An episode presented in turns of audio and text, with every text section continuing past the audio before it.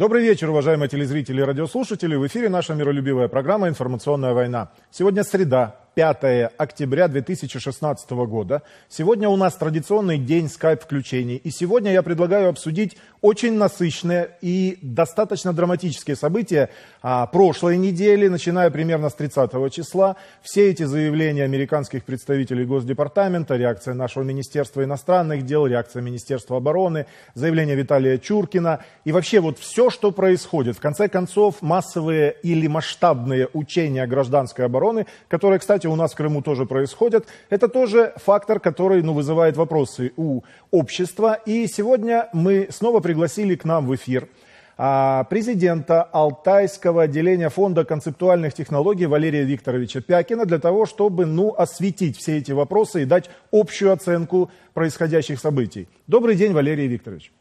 Здравствуйте. Валерий Викторович, давайте вот сразу э, вчерашние вопросы и ответы, которые э, часть аудитории смотрит, а у нас эфирный канал, и аудитория немножко отличаются. Давайте вот вкратце дадим оценку этих событий, вот примерно с 30 сентября, когда прозвучал этот ультиматум представителя Госдепартамента, когда, в общем-то, началась эта вакханалия, когда прекратились контакты э, Соединенных Штатов с Россией. Что это такое? Как к этому относиться простым людям на земле? Ну, надо просто понимать, что сильный он всегда делает. А если слабый, он начинает угрожать. И вот э, выступление адмирала Кирби, э, который по совместительству спикер э, Госдепартамента США, это вот как раз реакция слабого. Вот начиная с того удара, авиаудара, который был нанесен вооруженными силами ВВС Соединенные Штаты в коалиции с другими западными странами по сирийским войскам, вот э, с этого момента страновая элита, которая стоит за э, Клинтон, она пытается спасти свое собственное положение. Дело в том, что э, сейчас, э, как вы видите, идет э, некое такое согласованное действие со всех сторон. Э, речь только идет о том, Э, какие методы применять. Если будет международный терроризм, то все страны будут э, под угрозой. И в качестве ключевой точки для всех стран, особенно для Западной Европы, это война в Сирии. Потому что они хапнули беженцев, якобы сирийских, ну были там, конечно, и сирийские, но, в общем-то, были в основном беженцы из других регионов, где победила арабская весна, где пришла вместо стабильности гражданская война, разруха, так вот, э, ключевой точкой, вернее, ключевой силой, которая несет нестабильность во, всем мире, в последнее время считается так называемое исламское государство Ирака и Ливанта, ИГИЛ, или Даиш. Вот. Э, это, э, в общем-то, вооруженное подразделение, иррегулярная армия Соединенных Штатов. Соединенные Штаты, они действуют в мире по принципу. Сначала какой-то стране создается проблема, потом этой стране предлагается решение этой проблемы, и страна это решение покупает до тех пор, пока э, не выполняются цели Соединенных Штатов. Либо меняется руководство в этой стране, э, и там страна какое-то время еще продолжает быть стабильной, вот, либо же там приходит полностью разруха. То есть все, что нужно Соединенным. И э, если не будет ИДИЛ, то Соединенные Штаты не могут воздействовать на ту же Западную Европу, э, создавая им проблему с той же миграцией и исламским терроризмом, и потом предлагая решение этой проблемы, когда э, Европа слепо следует э, в русле Соединенных Штатов. Но консенсус достигнут, ИДИЛ должен быть уничтожен. Но это не входит в интерес Соединенных Штатов. То есть это моментально обесценивает, вообще просто множит на ноль победу Клинтон и компании на выборах, потому что не будет инструмента проведения э, политики, давления на другие страны. И им нужно было выйти, обязательно сорвать договоренности России и Соединенных Штатов, выйти из этих договоренностей. Только ради этого и был нанесен удар. Воевать, собственно, Соединенные Штаты не будут. Соединенные Штаты никогда сами не воевали. Они всегда воевали чужими руками на чужой территории. Когда Соединенные Штаты с кем-то воевали, они тут же показывали собственную недееспособность. Армия у них не выиграла ни одной войны. Она везде проигрывала. Ну, в общем-то, здесь э, классическим может являться отступления э, и Гитлер-Югенда э, в Орденах 1944 года, когда американская армия драпала так, что трофеи немецкой армии были сопоставимы с 1941 годом, когда наша армия отступала, давая территории. Ну, там был генеральский заговор. Так вот, э, им нужно было сорвать эти договоренности. И они начали именно с бомбардировки э, сирийских войск, обеспечения э, авиаподдержки наступления ИГИЛ. Дальше была провокация с конвоем, и они из этого выходят. Но э, у них возникает э, следующая вещь. У них есть запал, что они сверхдержава, что они главные в мире, что вот они только на кого-то цикнут, и уже что-то может произойти. И вот в своем коллективе Кирби не сказал свою точку зрения как таковую, личностную. Он выразил коллективное мнение страновой элиты США, что России достаточно будет только пригрозить, как тут же внутри России все э, либеральные э, СМИ, вся либеральная тусовка поднимется и надавит на Путина, скажет, да что там, против Соединенных Штатов нельзя идти, иначе у вас будут э, большие-большие проблемы, будут взрывать города, э, будут падать самолеты, вот, и Путин отступит. Но произошло-то совершенно другое. Как они проиграли уже в начале. Им нужен был всего лишь день, если бы Россия не среагировала на бомбардировку. Но Россия среагировала в тот же момент. И э, они сразу проиграли. Россия собрала Совбез ООН, и это было не в интересах э, э, страновой элиты США. Истерика Пауэр показывает, представители Соединенных Штатов в ООН, показывают, что они не были готовы к такому развитию. Она выскакивала из зала заседаний только для того, чтобы подготовить общественное мнение, что они проигрывают. Уйдя с заседания э, Совбеза ООН, когда нужно было выступать э, сирийскому представителю, они показали, что они не могут воздействовать на тех, кто представляет в ООН. Чтобы показать, э, что, ну, своим кланам, которые их направили ну, для ну, работы да. в ООН, чтобы показать, что они работают, но мы ничего не могли сделать, поэтому мы просто ушли, мы так демонстрируем свое неприятие. А, в общем-то, управление выстраивается именно через информационное воздействие. Но э, дело в том, что я же говорил о том, что достигнут определенный консенсус по уничтожению ИГИЛ. И когда страновая элита нанесла удар по сирийским войскам, когда страновая элита э, Соединенных Штатов начала угрожать э, России, они вступили в конфронтацию с глобальной э, предиктором, с глобальной элитой. И глобальный предиктор, используя уже свои механизмы, посмотрите, как на ура было просто преодолено вето президента Соединенных Штатов. 97 человек проголосовали из 100 э, за э, преодоление вето. Это только одно. То есть э, здесь вы совершаете ошибку, мы ее усилим. И на этой ошибке вы получите большой-большой негатив. Когда будет разрушен неподсудность государства со стороны других государств, и вы получите полное отторжение со стороны других государств. А чтобы усилить это... Да. Э, тут же к Саудовской Аравии был подан иск со стороны Соединенных Штатов. Чем это обернулось? Это обернулось встречным иском от Пакистана. То есть э, поезд запущен, и они это поняли, они испугались. А как выходить, они не знают.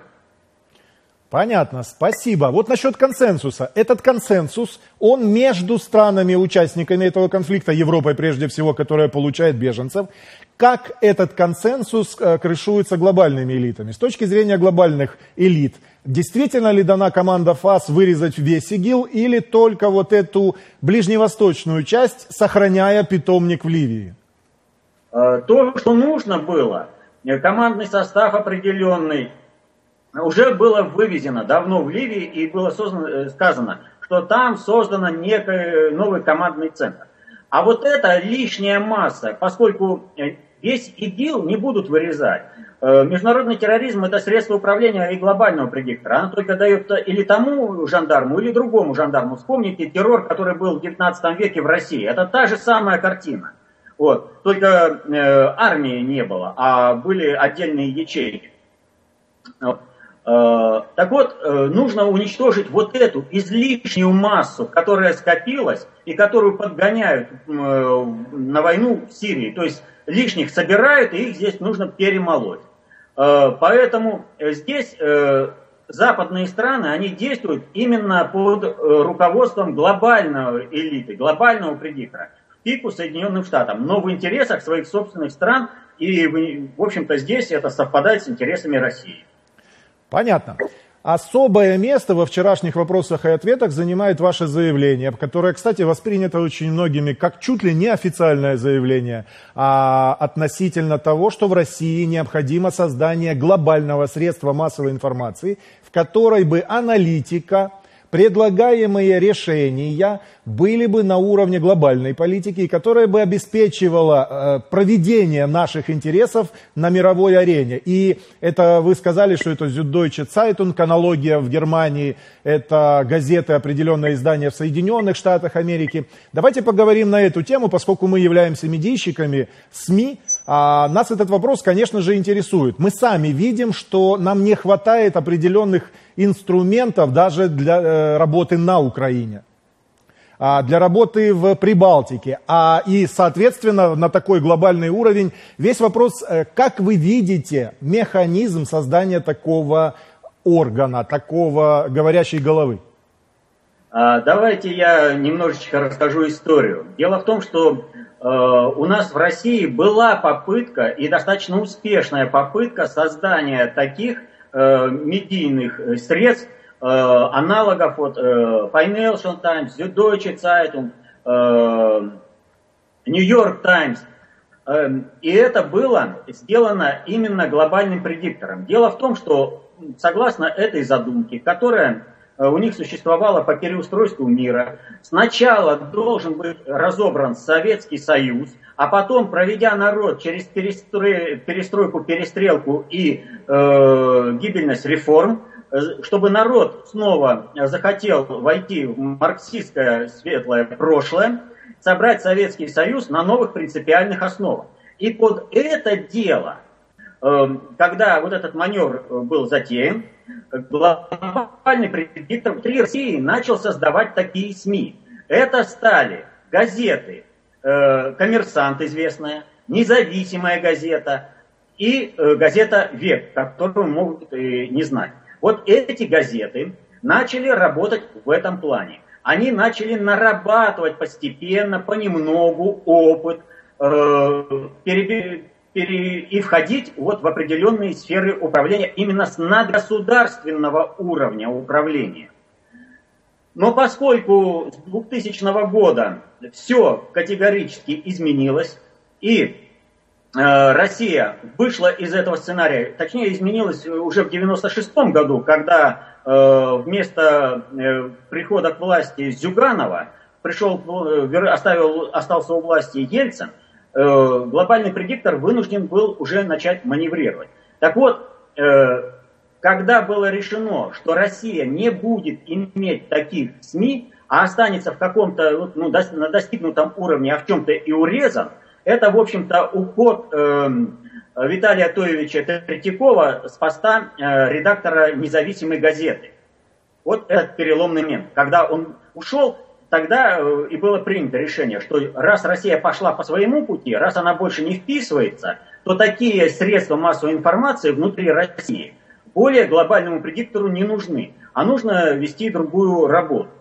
Поэтому, когда мы говорим о э, СМИ, то здесь, ну, вот такого уровня, э, который будет заниматься глобальной политикой и выстраивать надгосударственное управление, проводить э, это управление в жизнь, помогать государственным органам при управлении, э, мы должны понимать, что здесь, в общем-то, государственное участие может быть, но оно не так уж и желательно. Более того, при некоторых аспектах оно может вредить. Вот сотрудничество Э, участие в президентском пуле, там, э, э, дача каких-то превалирующих интервью там и прочее. Это может быть.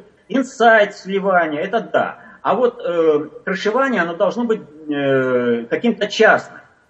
И тогда нужно всего лишь э, определенный ресурс, э, подобрать журналистов, выстроить определенную работу и повести эту работу дальше. Вот что нужно это сделать. Но в России даже попыток нет создания такого СМИ. Все, что создается в последнее время, это создается э, чисто кланово-корпоративно для решения таких мелких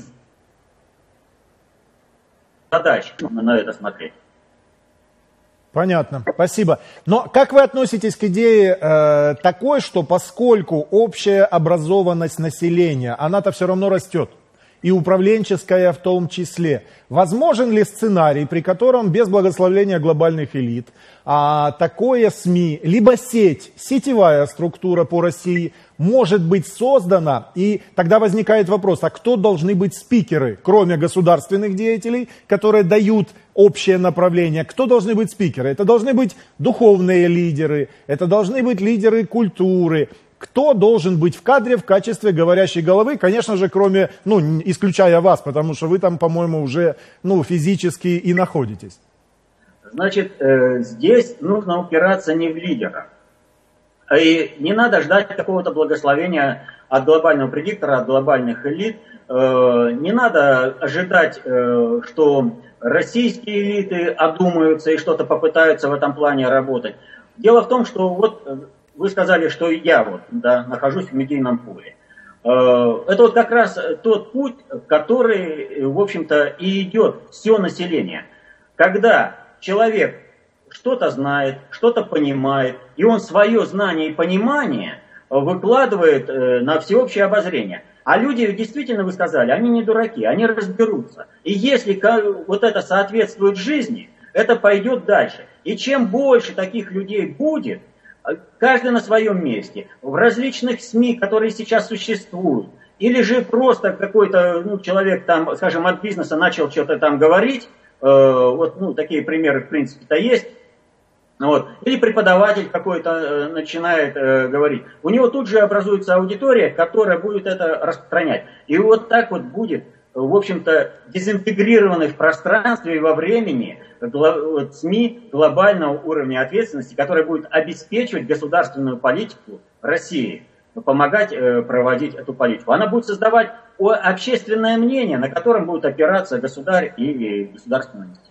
Ну, в этом случае, безусловно, нужно иметь плечо в центре, потому что все равно же надо согласованную вести информационную политику. То есть... А здесь конечно, это вот я про что и говорю. То есть взаимодействие с государственными властями, оно как бы желательно. Но если государственные власти к этому остаются глухи, то общественная инициатива, идущая снизу, поставит таким образом, что вот есть понимание у народа, а вы уже, да, вот как и положено, вы же слуги народа, ну вот и вертитесь, Э, обеспечиваете э, достижение того понимания процессов управления, который достиг народ, и который высказывается вот общим уровнем понимания через э, различные общественные объединения, через интернет, газеты, там, ну, разные способы донесения информации.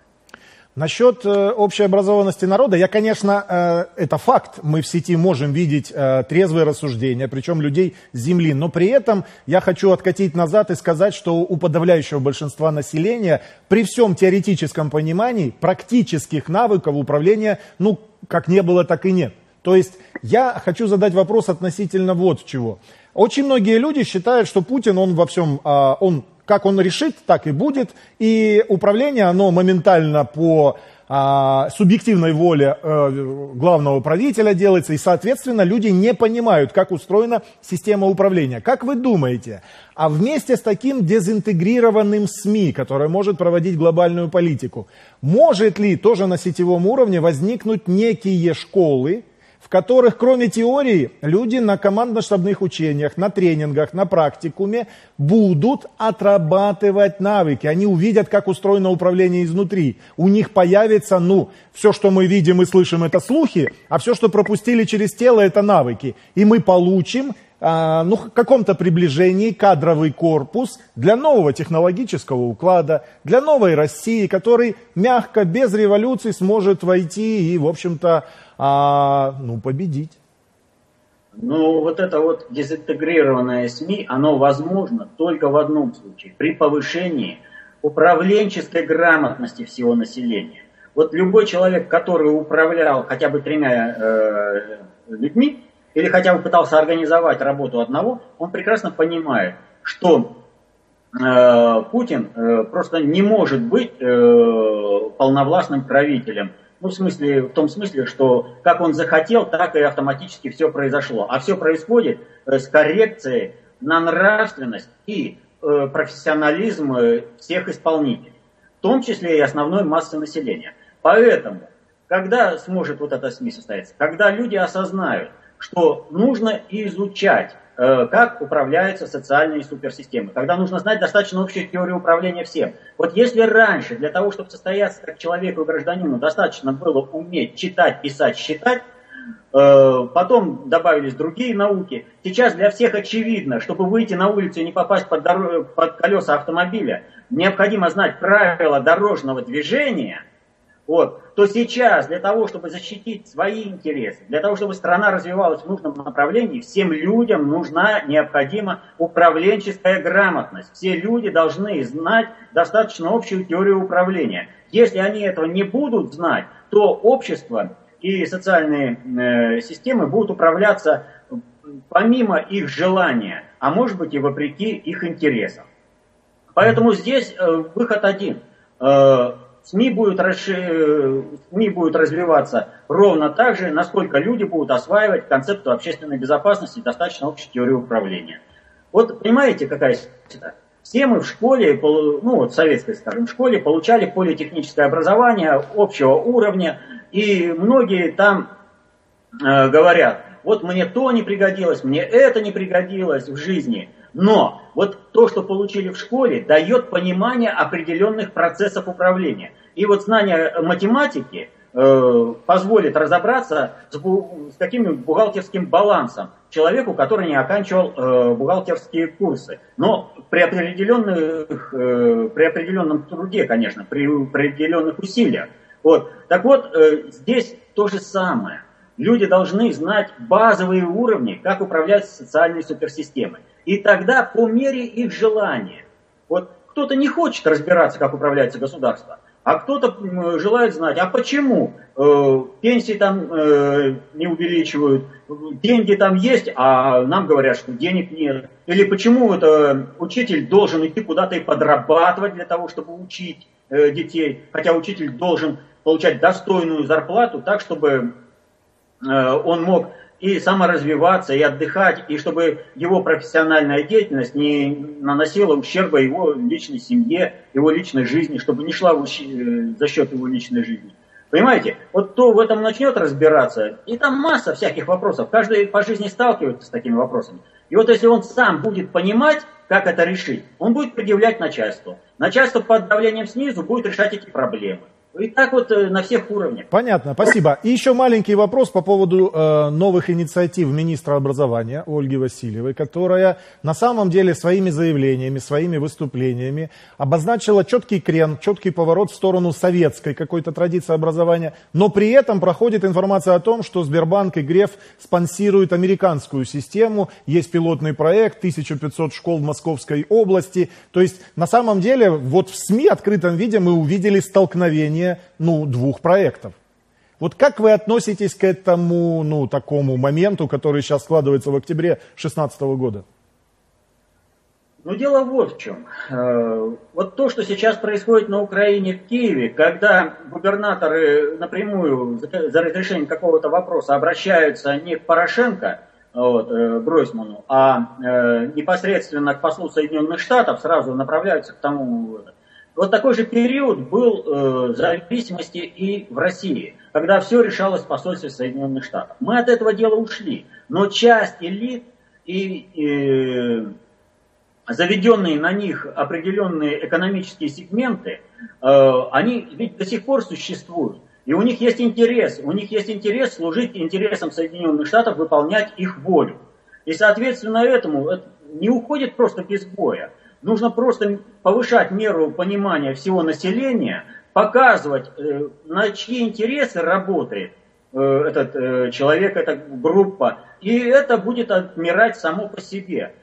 Поэтому Греф много чего заявлял, ну так у него же не реализуется, наоборот, реализуется обратное. Он бы хотел усилить позицию Ливанова, но Ливанова убрали. Понятно. Спасибо большое. Время нашей программы подходит к концу. Я предлагаю продолжить нашу традицию по средам э, раз в месяц, может быть, чуть чаще, а, встречаться, комментировать ваши вопросы и ответы, потому что на следующий день возникает большое количество уточняющих вопросов. А, спасибо большое, Валерий Викторович, что нашли время принять участие в нашей программе. А, уважаемые телезрители, э, сегодня 5 октября 2016 года, среда, традиционный э, день скайп-включений. И сегодня у нас в эфире на животрепещущие вопросы наших телезрителей ответил Валерий Викторович Пякин, руководитель Алтайского отделения Фонда концептуальных технологий. В эфире была информационная война. Обязательно скажу, что а, держите дух в трезвости, в свежести, держите хвост пистолетом, все у нас будет хорошо. До новых встреч в эфире, до свидания.